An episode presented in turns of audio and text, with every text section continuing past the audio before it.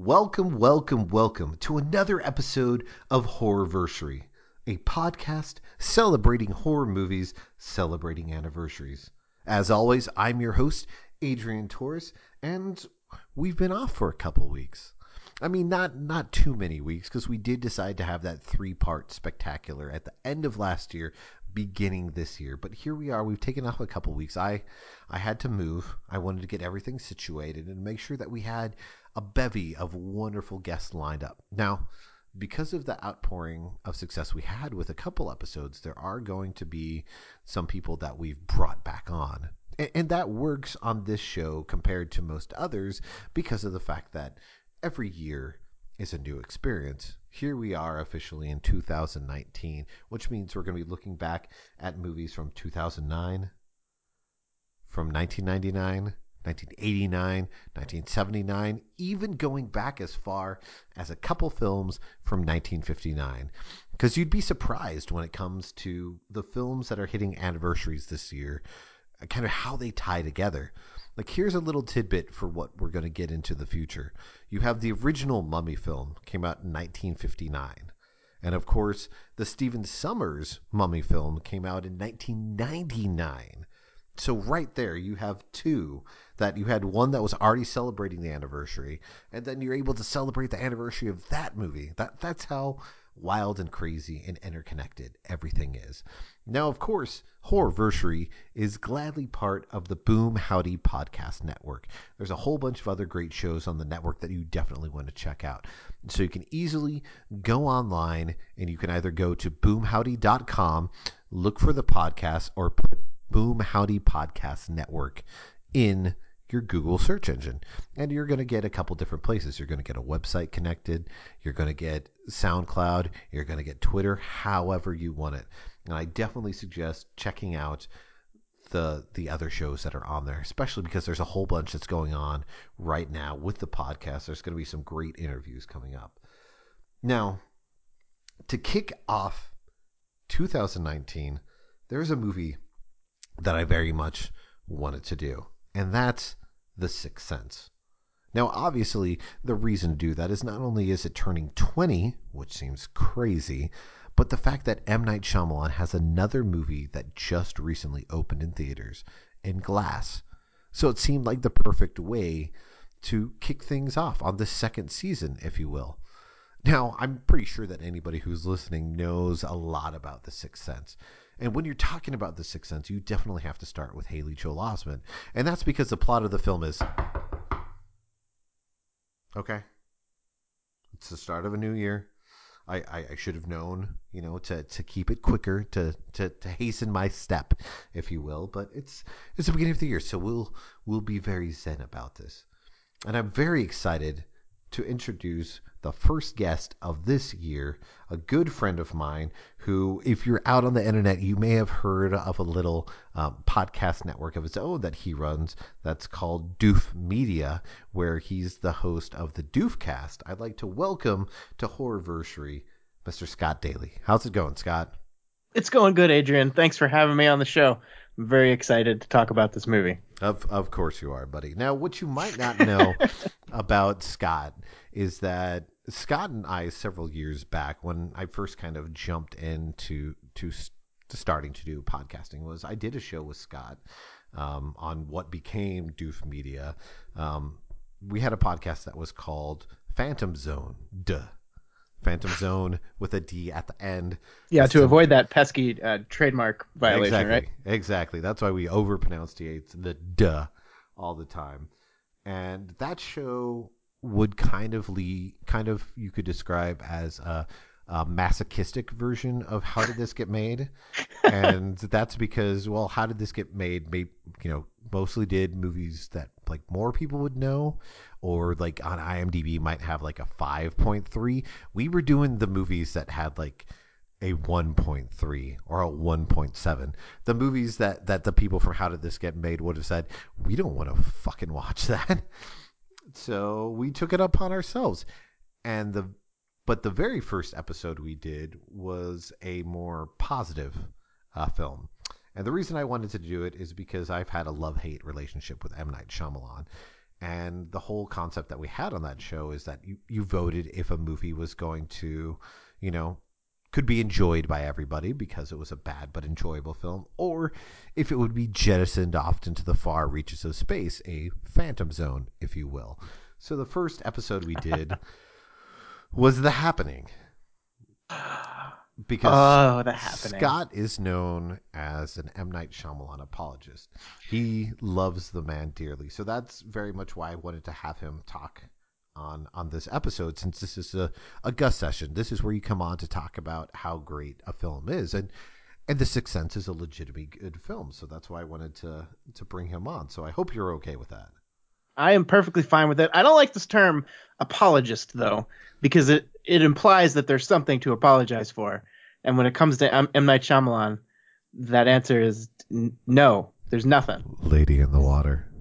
It's, Lady you in the Water. You know, that's a it's a movie. Oh, you mean Um, you mean the film where part of the movie exists to be a diatribe against film critics so much that he decided that he was going to create a terrible human being who happens to be a film critic and then kill him off in a gory fashion? Yeah, yeah. Look, Okay. um, M. Night Shyamalan has a very complex relationship with his critics. I get Uh-huh. that. Um, I I don't think that was a well advised decision to put in his movie, but it's a choice, and he's doing it. Now, I, I did mention that that you have uh, the Doof Media Podcast Network, but you guys have a very popular show, which I guess is a spin-off of another popular show that you guys had, correct?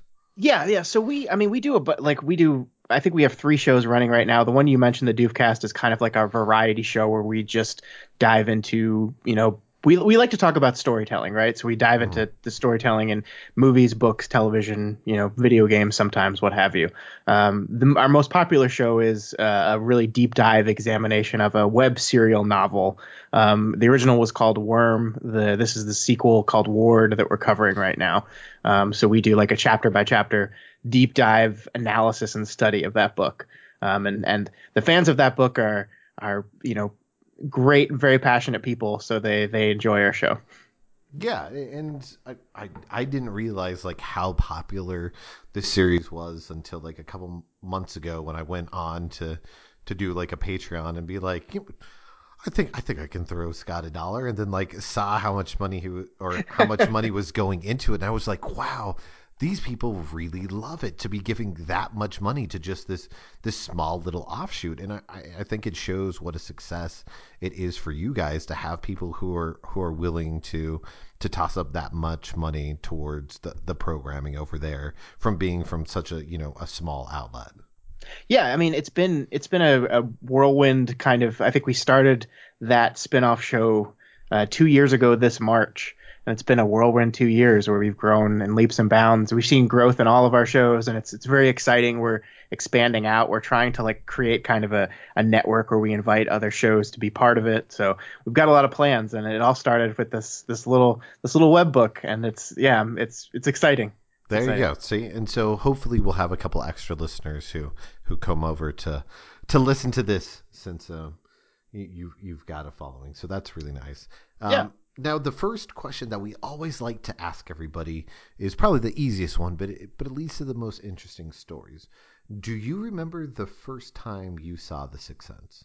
Vaguely. Um, I definitely did not see this movie in theaters. Oh. So this was this was 1999, so I was probably like 14 years old. Um, and my parents aren't big into horror, and even though this movie is like like I mean there's scary parts in it. It's not Yeah. too too scary of a movie though. Um, but my dad just my mom kind of likes horror. My dad's just not a horror person.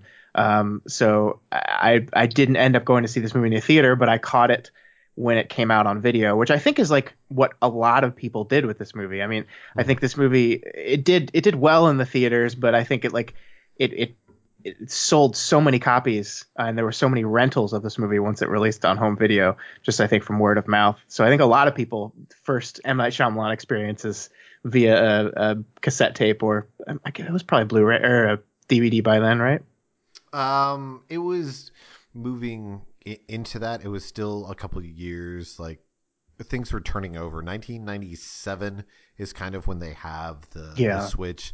So you you still had a very big and uh, prevalent group of people who were doing VHS. And the reason why I say that is because uh, The Matrix was another one of those that did well in the theater, but took on a, a whole new life of its own when it came to home video. Yeah. Um, so th- that both of these films were were ones that had good theatrical showings. Um, and when I say good theatrical showings, it's kind of selling it short for this one because the the budget for this movie was forty million dollars, and it made six hundred seventy two million dollars. Oh dang! So and and then it did even more when it had, and that's uh, uh what's it called two hundred ninety three million dollars of that was in the U.S. and Yeah. then another three hundred and seventy nine millions was foreign. Which in 1999, that's huge. It's insane because that's Yeah. the same year as uh, Phantom Menace. Yeah. So it's it, it's it's it shows that there was there were legs in this in this movie. But like I said, once it hits home video, and as Scott mentioned, it takes on a, a whole nother life.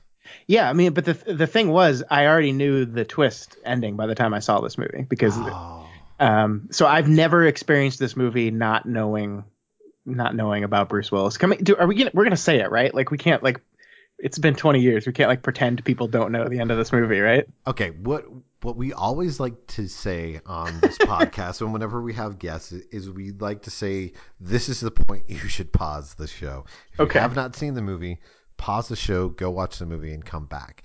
If you decide, if you agree with Scott that it's been 20 years and you might as well just spoil it, which which is fine. We- understand that, but we want to give the audience a chance. So pause here if you need to go, and we'll even give you a short little. Let's see there. That's the, had had the nice little pause in there, so it gave you a There chance. If, if you were slow on going. Oh crap! I need to pause it right now. Well, we, we built that in for you, so so there I you ve- go. Uh, but yeah, the the twist. I saw this film in the theater, and I sat in the very back because a friend of mine worked at um worked at an AMC before I did a couple years later. And he was like, "Hey, I'll get you a ticket. Just sit in the very back. You, you want to see this movie?" So like, it was a uh, a 5 p.m. showing on a Friday night. And so, like, I snuck in, was sitting in the back, and I'll admit that I wasn't as blown away by the twist. And it was more so that I was blown away by the audience's reaction to it. Like, people were literally losing losing their mind and like i'm pretty sure there are a couple people who who threw up their popcorn in the air that there was the re- the reveal that happens and like seeing that is, is when you know that something special is occurring that when you have a large group of of people in a dark theater who can all be taken on that ride and all feel that the the rug is collectively pulled under you know away from their feet like Yeah. that's what was special about it so like that does suck knowing that that you didn't get to see it in that fashion Yeah, but I mean, like, I've never been, and I think this movie might be a, a large reason why, but I've never been like a really extreme spoiler phobe type of person. Um, I'm much more interested in the mechanics of a story. So, like, it, it amuses me to no end to study this movie um, and see how it how it manipulates itself around the twist. Mhm. Um, and and so so I like even even the first time I was watching it, I, I could appreciate what the movie was doing and how it was doing that. And and I think that's one of the most brilliant parts about this movie that is that has a lot of great parts to it is is the way Shyamalan like maneuvers you around the twist to where once you know it, it it becomes so obvious. Hmm. But but you're entirely ignorant to it. Um, and he like like just runs right up to the line of cheating a few times in the movie without ever having to do it. I love I love the scene where um, Haley Joel Osment's character walks into the room and Bruce Willis is sitting there looking at Toni Collette, and and Shyamalan is basically using your assumptions that they were having a conversation right before the door opened. Like he knows.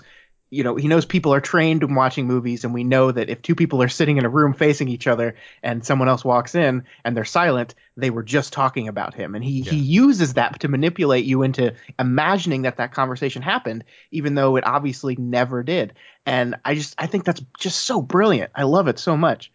No, it works. It works really well, and it adds to a whole bunch of like weird questions you end up asking about the movie that you don't with normal other films. But speaking of question, we're we're gonna make sure to get to the second one before we we let you completely go on a deep dive here. Uh, sorry, I'm sorry. No, it's okay. It it works out. It shows how passionate you are for it.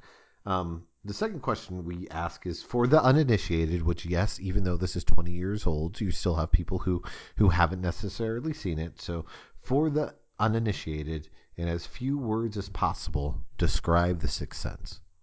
Okay. Um, a child psychologist uh, goes through a traumatic experience and feels like he failed a former patient, finds a new patient and attempts to help him, and in doing so, learns something about himself. The former patient, of course, is Donnie Wahlberg. Yeah, who lost like a million pounds. And and is possibly still scarred from that movie, and that's why he's a close to crazy person these days. Yeah, it could be. Is it sad that in the short little bit that Donnie Wahlberg is in this movie, he outdoes Mark Wahlberg in The Happening? Um, no, I don't know. It's like okay, you want me to you want me to get into The Happening? we, we, we, we, we don't have to do it. I, it was something that I noticed in it. I'm like, wow, Donnie has a, a more naturalistic approach in his one scene in this movie compared to the entirety of his brother in the happening. And I completely agree. Donnie is the one who's cast aside. I completely agree. Life, so. But I but I'm also utterly convinced that everything Mark Wahlberg does in that movie was absolutely intentional and was supposed to be as ridiculous and absurd and detached and weird as it was. So, so back to back to the Sixth Sense. Um, you you brought up a really interesting point, which I think is is one of the big discussion pieces anytime you hit upon the Sixth Sense nowadays, which is the twist was such a big piece of it. But for movies that are predicated on uh, a successful twist, is how do they stack up over time? Mm-hmm.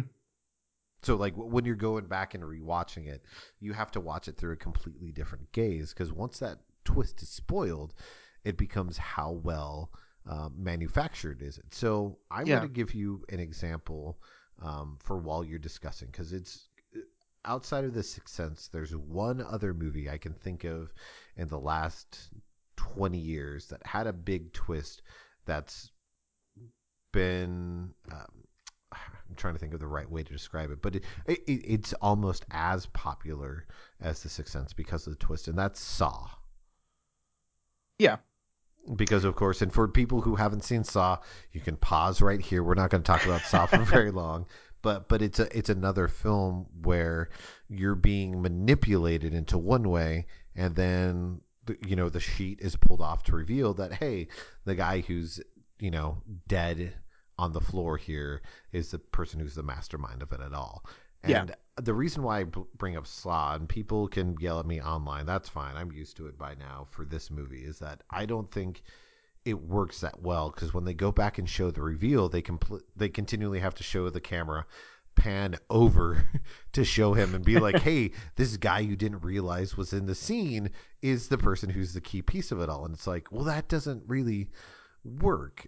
And so that that's why it's when you're discussing the film, keep that in mind because I do think that for the most part, the most part, The Sixth Sense is a good example of when it goes back and it shows you scenes, it's able to to say we didn't have to alter anything to to cheat this to you.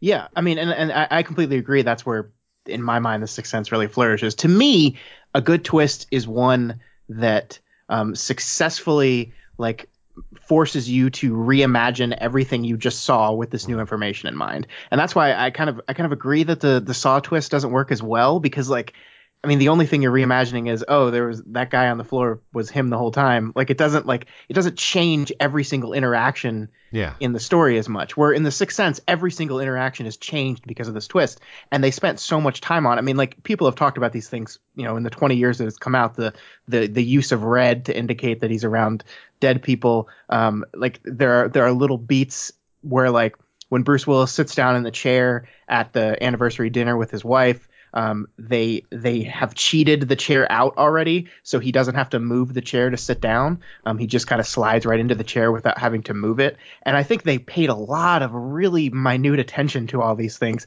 to make it so. Just as you're saying, they didn't have to really really break the rules of the world in order to make this twist work.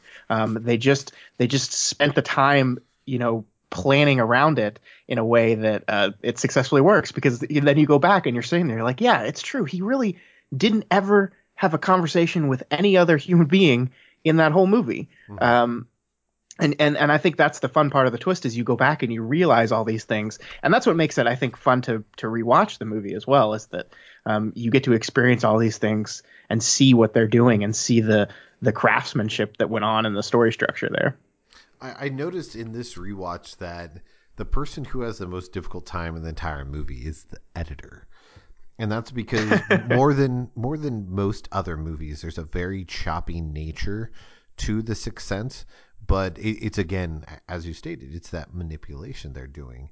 Because you see the several times that he goes and he tries the the red uh, knob's door and then searches his pocket for his for the key and then it jumps to him being down in the cellar yeah yeah or and that's or there's all these times where they they cut to him being in a different set of clothes you never see him change the clothes he just no. appears in, the different clothes and he's only wearing the clothes that he was wearing the night he died. Yeah. Um, that's another little thing they did. Yeah, I mean, I don't well, think save Bruce... for the jacket. Save for the jacket. That is true. He does have the jacket on. That was a little bit of a cheat, I guess, technically. Um, but I think one of the, like he doesn't. I don't think he ever walks in a door in the in the the movie at all. Like we they, whenever they never w- show him opening yeah. a door. Right. Yeah. I mean, like whenever whenever we see him, he's already in the scene. We see him like he he's already walked into the building. He's already like th- these are like it's that's why I love it so much because it's using cinematic language in a way that everyone else uses to shortcut things because in a movie we don't have to see the guy like walk up to the door open the door walk in the ha- in the room. Um, we don't have to see any of that in a movie. We can just imply it. And it's using that implication in a way that hides the truth from you. And i just i think it's fantastic. The weird questions it does bring up, and, and this is something I very much want to get your your your opinion on. We know that um, ghosts in this world can manipulate some objects. Are we just yeah. led to believe that they can manipulate them to whatever degree they choose? Yeah, it's not it's not really clear, right? Because mm-hmm. there, I mean, we I mean we we definitely see like he he is physically harmed by these ghosts. We definitely see that that one ghost is able to uh, open and close kitchen cabinet doors. Yeah. Um, presumably, like the, the thing I'm not sure if if Bruce Willis is like actually down in his basement, like actually removing those old notes from books and stuff. Like if that's physically happening, or if it's well, just like part the, of his delusion. The tape recorder. Yeah, you're right. You're right. Um, because the the tape recorder when he's or the tape when he's playing it in the machine and he turns it up really loud so that he can hear the other voice on the other end to to continue his conversation with with Cole when he starts to believe him is that he he would have to actually be be using the tape he couldn't you know have just convinced himself of that yeah i think the um I think the the cheat there is that they say they see what they want to see, right? So you can make an argument that this is all just part of his delusion, and he's not actually like none of this is actually physically interaction with the world. He's just when he's down in his office going through his notes, that's just part of him deluding himself. Or you could argue that. I don't know. Um, no, no, no. I mean, I mean, but but it's it's an interesting. It's not it's not like a bad question. It's yeah. it's a it's a curious thing because, like I said, we do see ghosts manipulate the world like the the one who's keeping the the door locked up uh, up at the top of the stairs when Cole gets pushed in there. Yeah, and you know that Mischa uh, Barton, when she's under the the bed where she died, she pushes the box towards him so that he can take it down to. Uh, so that Cole can take it down to the father. So we know that these ghosts are able to manipulate the world around him. It's just we're not sure what his extent. And like the big question that that I'm curious about is how Malcolm finds out about Cole, if that makes sense. Yeah, that's a good question. It's it's the only thing that that rewatching it now that there's not an answer for.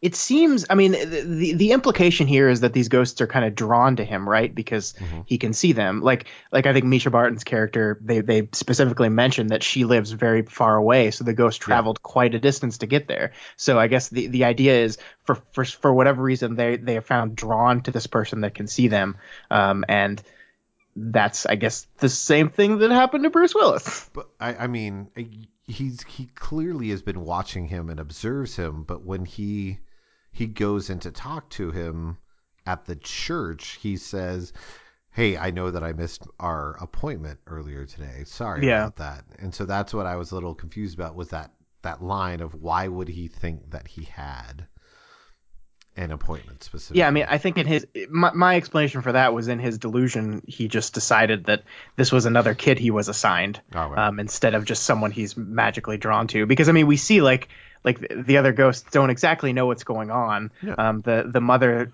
that's the the mother ghost that's messing with the cabinets is like like talking to him as if if, as if he's her kid. So yeah.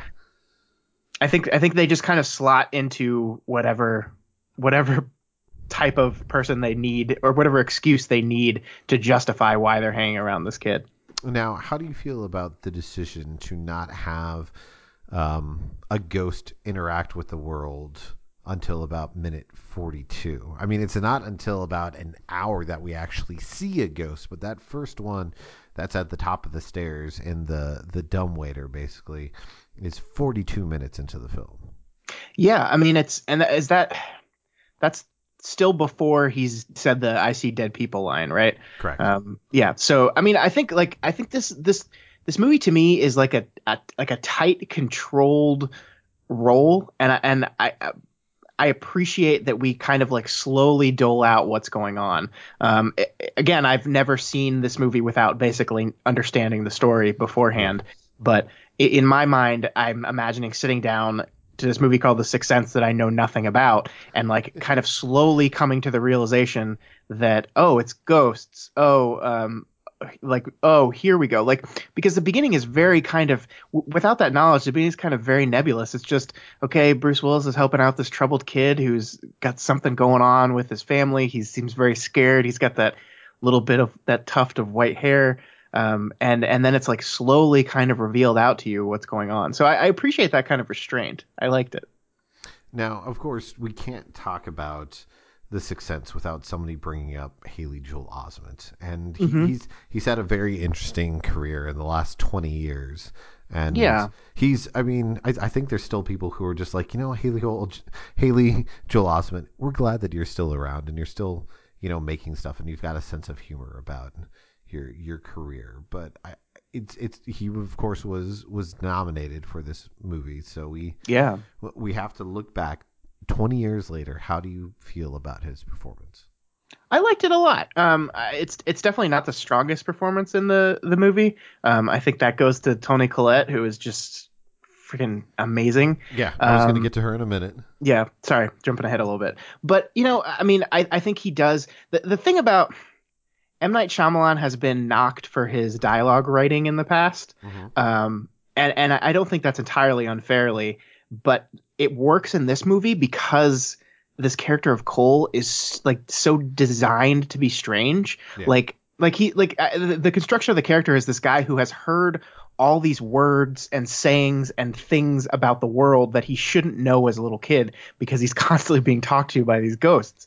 So I, I think Haley Joel Osment as this um, you know cute kid that kind of talks older than he should is was like his thing. Mhm. Um, I think it just like slots into this movie perfectly because it it fits with the character perfectly and i think that's why people responded to it so well because he's, he's the kid with the cute little face and he's saying things that he shouldn't know how to say or what to say and and that fits in with what the story is doing just perfectly I, I totally agree. I, I, I think he did a great job. It's it's extremely solid, but it's also unshowy. There, Yeah. There's so many times when you put the kid in the lead that you try to have him be, you know, ultra cute or Right. just go over the edge. And of course, when it comes to child acting around this age, you have Haley Joel Osment's performance in this, but what they directly put it up against is Jonathan Lipnicki in Jerry Maguire. And I, I think that I'd take uh, HGO, you know, in this film any day over that. Oh hell it, yeah. It it just feels a lot more nuanced. Yeah. And I think like if you look at the most famous line from this movie, the most famous line from this movie is I see dead people. And and I think if you take that line, there's a there's a really good chance that could that could flop that line. Mhm. Like if performed badly, it just wouldn't work. It would seem goofy. Like is like if you if you like think of the sentence I see dead people, like it, it- it's kind of weird, right? Like it's just like it's kind of a funny way to talk. But but he just Haley Joel Osment sells the line, and and it's one of the most famous lines in movies now. And I think that's like a lot of that is related to his performance and how how he delivers this this wonderful. I just love how he says it. I love it. I think it slots in too because of how that conversation starts when um, Bruce Willis, who is more attent in in movies with M Night Shyamalan than he is in in most other movies for the last twenty years, which Right. is which is weird. Like he shows up in other ones and it feels like he's sleepwalking, and he he works with M Night Shyamalan. He's like, oh yeah, I should probably act now. Yeah, And which was weird because he had to do this movie, right? This was one of his um you're required to do this movie because you caused a movie that you were supposed to do to to collapse. I think he fired a director and Oh. uh he fired a director on a certain movie and he owed uh I forget who produced this. Um oh, th- this is a weird one. This is Hollywood Pictures. yeah, yeah, that's weird. which was Well- one of the the subsets of uh, Buena Vista, which of course was Disney at the time. Oh yeah, yeah, I think yeah, you're right. Um, so yeah, he owed them two films, and this was one of the two films. Because you think about like how how does uh, this really unknown director get Bruce Willis in his movie, and not only gets Bruce Willis in his movie, but Bruce Willis took half of his normal money for this. He only got paid 10 million, and his his rate was 20 million in 1999. Um, so that's why it's because because Bruce Willis fired somebody and had to make two movies. I wish I could remember what the other movie was. Oh man, I, there, there was things were weird in that time for him because of course he did Pulp Fiction and then he goes and does stuff like uh, uh, Last Man Standing, which of course is the quasi western slash gangster uh, updating of uh, Yojimbo. hmm So that's which I, I think was a Walter Hill film. So I'm I'm not sure that that might have been one of the movies since that's the one I can think of off the top of my head. But but he he's having the conversation with Cole where he's trying to tell the story and he's failing, and so Cole looks at him and he says, "Do you want to tell me a story about why you're sad?" And he goes, "What?" And and he goes, "What makes you think that I'm sad?" And he goes, "Your eyes told me." hmm And then they've got that quiet little discussion, and then he decides that he's ready to reveal his secret. And and so if he just launched into the "I see dead people," it would it would be stupid. Just like every version that tried to make fun referencing that scene and anything Right. else. And yet here in it, they have a natural lead into it where he he's still given this good performance and. It it leads up to that moment where he has the reveal. So I think that's what gives it more weight than it should have. Yeah, yeah, and one one of the things, it's so funny to watch this movie kind of from, uh, from Cole's perspective of, hey, this random ghost walked up to me and started talking to me about how he's my child psychologist and he's going to try to help me. And I think the movie's really enjoyable from that angle. And and I think this is like this is the moment where he actually starts trusting this random ghost that's talking to him because he tells him this this really haunting story about the kid he failed. And I, I love I love that, that that's that's the moment where Cole finally starts like trusting a ghost. Yeah. Well, and I mean that's one of the main things that that that he learns along the way is is to be more trusting and to listen to them and Right. and that's it, it's it's not even that he's winning fully as a child psychologist in this because it's it's more so that uh, Malcolm is is winning at being a weird like paranormal investigator mentor right. like that's not his field but that's ex- exactly what he's doing he's like oh maybe you should just you know maybe you should just listen to him maybe that's all they want is they just want to be heard and understood and it's like oh duh that, that makes sense Yeah. What if they just want to hurt me though? Um, that's probably not that. You're come fine. on C- come on kid have you seen the the michael keaton movie white noise we know that only one in however many Uh, we we won't get into that. That that's still one, and I think that's ultimately um, something that I really like about The Sixth Sense compared to it is any of those other movies that they're like, oh hey, this is and it, Sixth Sense isn't, but it's still just a field. Is you have movies where you have ghosts, and they're never just ghosts being ghosts. They're, they're always, you know, like malevolent, evil ghosts, Yeah, and, yeah. and and they're not just existing. And this movie plays upon that because at first you think they're they're scary and everything, but it's once Cole just kind of sits there and, and lets them have their moment, not like the great scene with uh, Mischa Barton where where she's got you know the the vomit dripping from her her mouth and everything and he's he's scared off and he runs but then when he comes back and he takes it off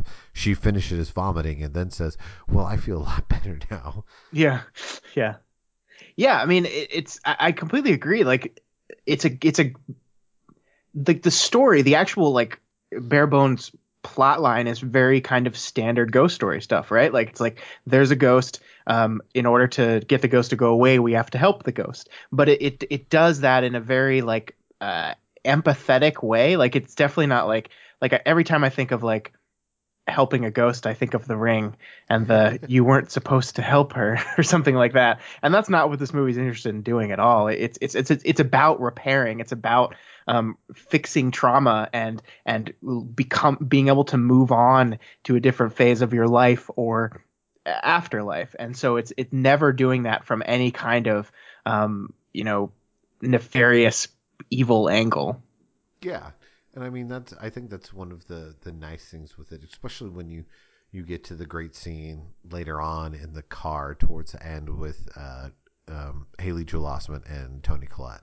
Yeah, that is I think that is my favorite scene in the movie, and a lot of people like look at the the Bruce Willis realization as like the big dramatic emotional moment of the movie, and it it, it is like a, it's a wonderful moment, but uh, their conversation in the car is the one that like like kicks me every time, like the one that nails me right in the gut and gets my heart to hurt because it's just this, it's this beautiful moment of um, a, a relationship repaired through communication and honesty, and I just I love it so much. No, there, there's nothing wrong with that, and and as you mentioned, it works because of Toni Collette, who's who's in the movie. Who this is 1999, so we're, we're not even into the the full um, swing of you know what what she's able to to accomplish yeah. and of course she's she's nominated in in this film for supporting actress and of course the the big thing about that is what we're looking at 20 years later and there's a chance that that this year we'll we'll know by the time this episode comes out because this yeah. episode will come out at the end of the week and we're recording on Monday night and so tomorrow morning is the Oscar. So there's a chance that she could be nominated for another Oscar and another horror film. And it's hard to think of of many actresses who who get to do that. Yeah, it will be entirely earned in both cases. Um, I loved her in Hereditary. I'm going to be really, really mad if she's not nominated. It's very possible because the Academy does it, it screws over horror all the time. But um, she, I mean, like this this her character in this movie is amazing. The the the emotion that she has to convey, this like this this frustrated, confused, exhausted woman who like is is about to be at her wits end and just doesn't know what to do. Like she, she's like I love I love the the moment in the the hospital where she's talking to the doctor and she says something to the effect of, you know, something physically happened to my child today. What is happening? What what is going on? And there's no answers. And it's just I like I, I, like Bruce Willis and Haley Joel Osment get all the attention in this movie, um, but but she is she's the kind of the rock of it to me. Like, and I love everything that she's doing. I love her. I like I love her acting so much. Everything she's in is great. Um, but I was I was really paying attention to her this time, knowing that that hopeful Academy Award nomination is coming out tomorrow, and I was I was so blown away all over again. Now, here's an interesting question that I'll ask quickly before we move on to the actual next of the five questions. But watching this film, um, watching it this time, there was some a reaction that I had that I normally don't have when rewatching the movies, and that's being upset that there's a tangent that's not really followed, and it specifically involves um, Toni Collette's character, and it's because when she's going through that room and she's looking over things, um, she when she's in the hallway at first with the laundry, she notices the the light speck that's in every single picture, and then she goes into the room and she finds the words, and it, it feels like she's slowly doing her own detective work and like putting certain things together but never really makes the the connection. So like, Yeah. I, I was disappointed that we didn't get another scene or two where she's like overhearing Cole in the middle of the night, you know, and like a voice that's that's in the room that's not his. Yeah, the, I mean the writing on the the the freeform writing part was a little weird for me too because like I think that the whole construction of that scene is kind of unlike anything else in the film, right? Because you have Haley Joel Osment, Cole is talking to Malcolm, um, and then we cut to Toni Collette wandering through his room picking up stuff, and we have his we have the conversation playing as voiceover over that scene Yeah. where and the and the end of the scene is she finds his freeform writing. And i guess is the assumption here that this is like a flashback? Like i wasn't sure um like if if like he had done the freeform writing stuff much earlier and this is just her finding it because she never we never see a scene where she like broaches him about Yeah. it. Um that's just kind of abandoned. So it was it was a little bit weird. Like that's something like i think this the the light in the picture frame thing was probably not something that needed to be there Mhm. um i just like it it doesn't you're you're right that it doesn't it doesn't lead to anything it's not like she's even close to figuring out what's going on um it, it actually i think almost harms it because it it starts to give her hints that there's something beyond just Yeah. your kid is sick um which i think is is kind of her emotional like tether to him is that she's worried about something that's going on inside him rather than you know nebulous outside forces yeah, Yeah. so Yeah, I- if, th- that's why I think if there was one more scene to kind of square it away, either she does wonder what's up, or or something that then throws her off the scent, and she's like, "Oh, it's fine." Because the funny thing about that shot is when they're going around, you're seeing all the pictures that he mentioned about that he he started drawing pictures with rainbows and people smiling Yeah. Except for when they're going around that room, and then later in the film they show another one that's off to the side, um, and you realize that the pictures that he's drawing are all of all the different ghosts. And there's one Right. that's very late in the movie before he talks to his mom that's just off on the corner and has a rainbow and has him smiling. But then there's ten other smiling floating heads around him. right Um, so Yeah. The next big question that we like to ask is to you, is there a signature scene or moment that always stays with you when you're thinking about the Sixth Sense? Um, there's, I mean, there's there's a lot of like I already talked about the the moment at the end in the car, Yeah. but the one that really jumped out of me this this time around um, is the the moment where um, Malcolm and Cole are meeting um, in his house for the first time, and he plays the the the game with him. The um, Oh, Where ta- he- ta- take a step forward if I yeah the, the take a step forward take a step back game. Yeah I, I i love that scene. Um i love the scene you know every bit of it. I think the writing's really great but i love what what Shyamalan does with the camera here. And i think this is something we haven't talked about too much so far is is his his camera direction and what he does with the camera. And that's like part of what i like the most in his movies. And and what he does here is you know he'll switch back and forth to first person perspectives as Malcolm is getting questions wrong and Cole is stepping further and further away from him. He'll cut to that POV shot and will the camera will pull back and move farther away from Bruce Willis and and it, it like I think it use I'm not sure which type of lens it uses, but it almost over exaggerates the distance. It makes it look like Bruce Willis is even further away, and I just like that that sticks in my mind every time I watch this movie. I I just kind of drool over that scene and think about it as a, a great example of why I like Shyamalan's directing so much when he's really like when he's really on his game with his direction. Um, I he's I just the things he does with the camera are fantastic, and I think that's a great example of it. No, that's. I mean, that's that's fair. It it it works well. Um, I I think it's it's really well done. Mostly because of the fact that Cole is really quiet, and even though Malcolm kind of fails in in the job that he wants to do, uh, he gets Cole to talk, Yeah. He get, well, he gets him to reveal information. So he doesn't get him to sit in the chair to have the conversation that he wants, but he still gets Cole to to make admissions to him. yeah. Well, and it's another one of those scenes that plays differently once you know who Bruce Willis is because the assumption at the beginning of the scene is Cole is not talking to him because he's in a bad mood and he doesn't feel like talking. But in reality, Cole's not talking to him because his mom is in the other room and he's worried his mom is going to overhear him talking to nobody. Yeah. Um, and so that so he's like, and and you can see that in Haley Joel Osment's performance too. Like before he gets into things, like he keeps glancing over his shoulder at the kitchen where his mom is making dinner, and I just like I like even in the performances they're they're showing that they're hinting towards those little things, and the, I love it.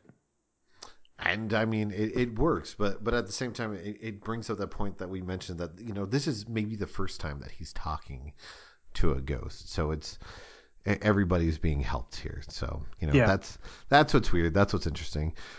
So here's a question. I'm I'm going to give you the question that we always ask, and if you want to take it in a different direction this time, you you more than can, since we have a, a movie to do that. So the question that we uh, ask is: Is there a contemporary film that's reminiscent of The Sixth Sense?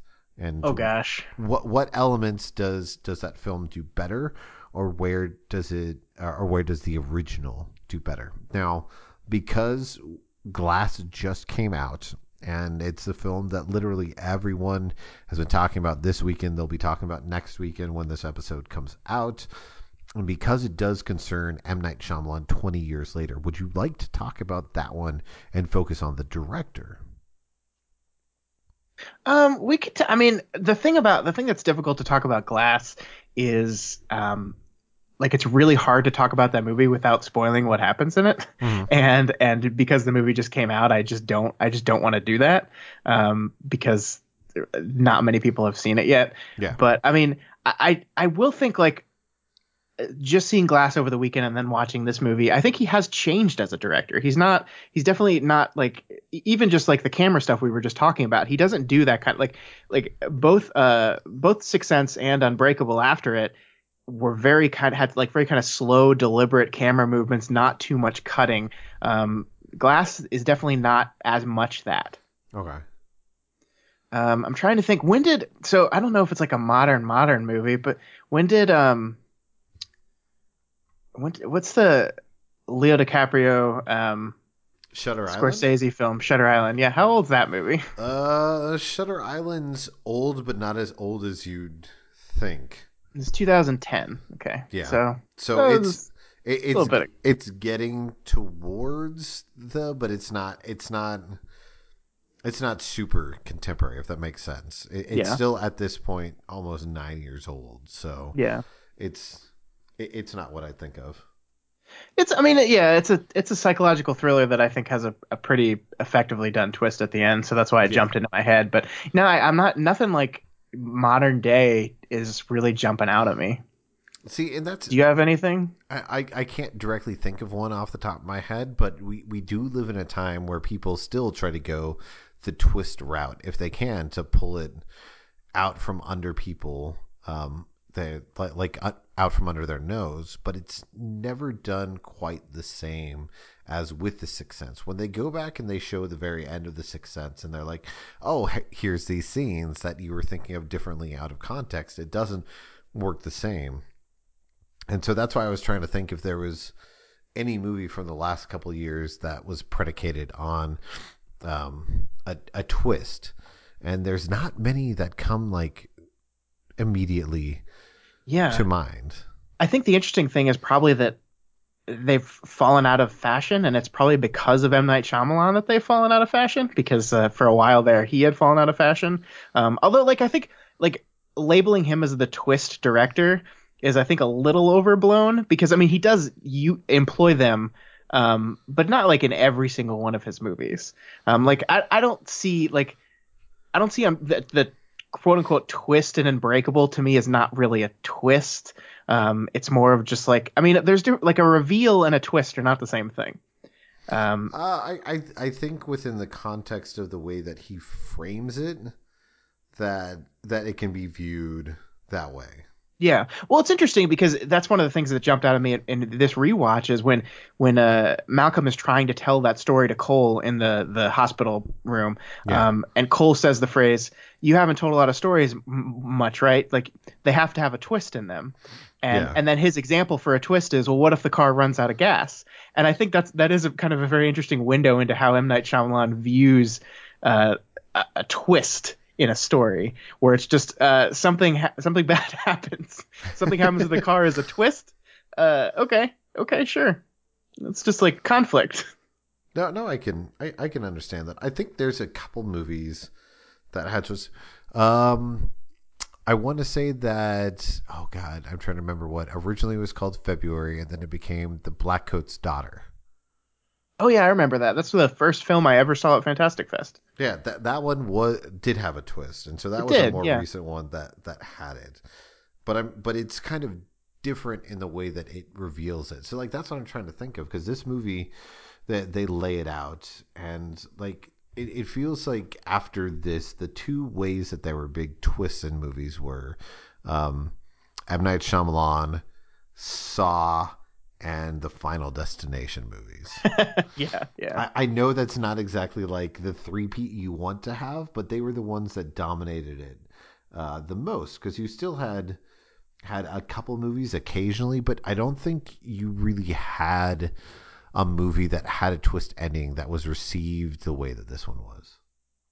No, I, I think you're right. Um, and I mean, out of all of Shyamalan's twist, I think this one works the best. Um, it, it's it's it's it's probably his best movie. I used to like say Unbreakable was his best movie, um, Mhm. but that was just me kind of like not necessarily being contrarian, but not but being like that was in my days of like, oh, I can't go with the mainstream. I have to be a little bit different. So no, it's not The Sixth Sense. It's Unbreakable. But I think this is probably his his best movie by far. And it's the and and the fact that the twist works is is the most well designed and works the best in this movie is part of the reason why it's his best film. Now you've mentioned those two movies several times, both mm-hmm. this and Unbreakable. And since you've seen Glass, do you do you think that he's he's taken a step up or a step back with Glass? I don't know. It's tough. Like, I, I think he's. It's almost like he's taken a step to the left. like, Okay. I, I don't, I don't. He's like, I trying something different. He's definitely trying stuff, and and that's why like a lot of people are like the thing that annoys me about the conversation around M Night Shyamalan is he'll have a movie that comes out and it's a good movie, and everyone will be like, oh, M Night Shyamalan's back. And then he'll he'll have a movie that comes out and it's not as well received, and everyone will be like, "Oh, M, M Night Shyamalan actually sucks." And turns out he was probably never really good anyway. and that's just like, "Sh- guys, shut up! Like you don't have to reinvent the the director every time he makes a movie you don't like. But I think like what we're seeing right now is he's trying a lot of things. Like I think like the fact that the last three movies he's made have been self-funded, um, like like uh, Glass exists probably literally because of Sixth Sense because he made so much money off of this movie that he's been living off of Sixth Sense money like basically Well, and- his and entire probably career. the, the the success of Split, I would think too. Yeah, yeah, yeah, but- yeah. I mean, but like, but uh, Sixth Sense funded The Visit, uh, The Visit funded Split, and Split funded this movie basically. But he's been self-financing them all. Um, and and I I like there was that I don't know if you saw the Variety story that came out over the weekend that was just basically like M Night Shyamalan should stop writing his own movies. And I just wanted to be like, shut, like shut up. Like he's if, if you're gonna finance your own movie, write it and direct it. Like just go. Like I like it doesn't to me.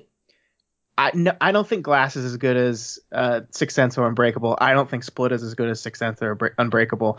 Um, but they are different movies that he's trying to explore things in, and I I always will find that infinitely more fascinating than like just some some churned out drivel. So, um, like while I'm not going to sit here and say Glass is the best movie of 2019, um, although maybe it is so far. I don't know.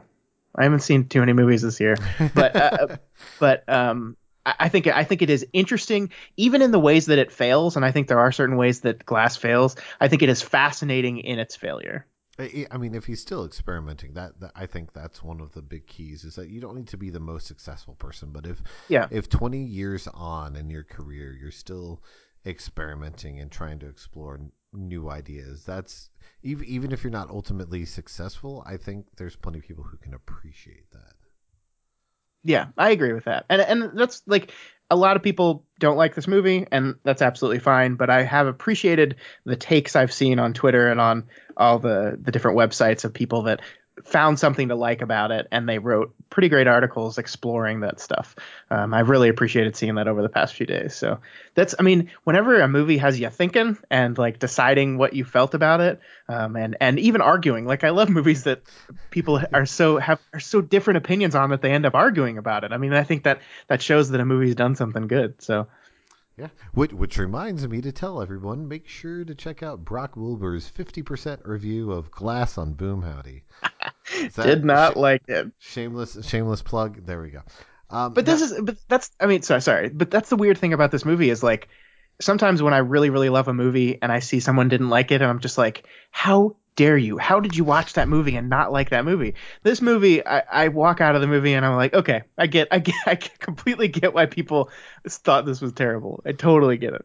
But a movie that people universally enjoyed, of course, was The Sixth Sense. So that brings us to the final question, which is having recently rewatched this film, do you think it's still worthy of the reverence that people have towards it and putting it up on that pedestal or do you think it's starting to lose its luster and that the sheen is starting to wear off I absolutely do think it's still worth uh, the reverence it has. Um, I the, it got put onto AFI's top 100 movies of all time list in was I think it was in 20 2007 I think is when they added it to that list. Okay. Um, they haven't updated their list since, and I would be interested to see if they do update it if it remains on the top 100 list. Um, but I think it's well worth it. Um, I think you know not only is it a great, solidly made movie, its cultural impact is is readily apparent. I would be very surprised if anyone in this country doesn't know the twist of this movie, whether they've seen it or not. Um, it, it's had an impact on everything, and it's just a really tightly made little thriller that I just it's it's a perfect movie. It's a perfect movie. There, I said it. There you go. I mean, hey, that's that's that's what we want. That's the type of you know people that we want to be on the show to have that passion. And I think we've gone a little bit longer than we normally do, but that's okay because that, that's we want these conversations to kind of flow themselves. And if you've got these feelings, that's the whole reason why we have this. We for the people who haven't seen the film and if you did listen through the spoiler, that's okay because Scott even told you that the first time he saw this movie, he saw it full well knowing what the twist was. And he still really enjoyed the movie. And here he is, you know, years later talking about it and how great it is. So sometimes that, that, that works out. I mean, it's not always going to be that case, but it works out. And I, I definitely think the views and things that you've mentioned will, will give people a greater appreciation for when they do watch it, possibly for the first or first time in a long time. Yeah, and I think it's on Netflix right now. So if you haven't watched it in forever or have never watched it, Netflix. There you go. I thought that our recording cut out for a second, but it didn't. So I'm glad. I'm Whew. glad.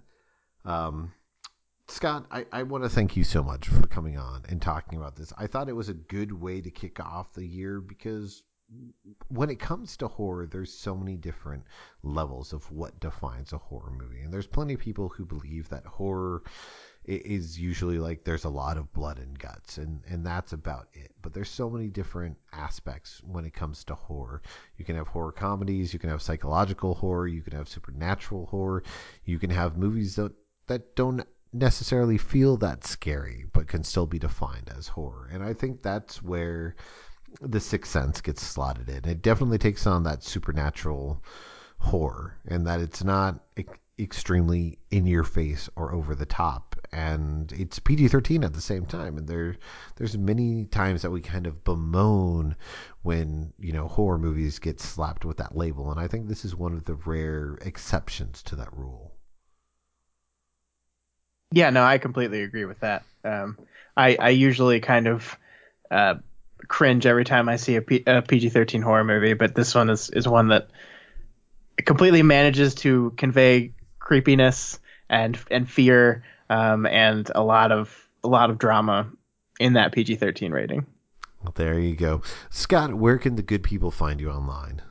You can find me on Twitter at Scott Daly 85 I'm gonna need a new Twitter name one day that takes those numbers out. Numbers are not fashionable on Twitter handles these days. Um, Twitter's not fashionable on Twitter. That's true. That's true. And you can find all the the shows uh, me and my my co-host do over at doofmedia.com. There you go. Does Doof Media have a Twitter handle as well? They do. It's at Doof Media. There so yeah, go. follow us there. Um, yeah, we're all over the place.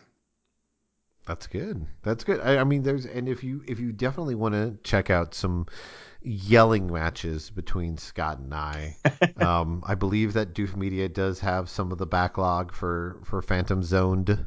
Yep, every single Phantom Zoned episode is uh, up right now on doofmedia.com, so you can check all those out. And the very first episode of that was uh, was the happening. In case you want to go hear uh, Scott and I talk more about uh, M Night Shyamalan in a very different manner. There's a there's a lot more more yelling and rambling that goes on in that one. Well, th- thank thank you for being you know our first guest. It it, it means a lot.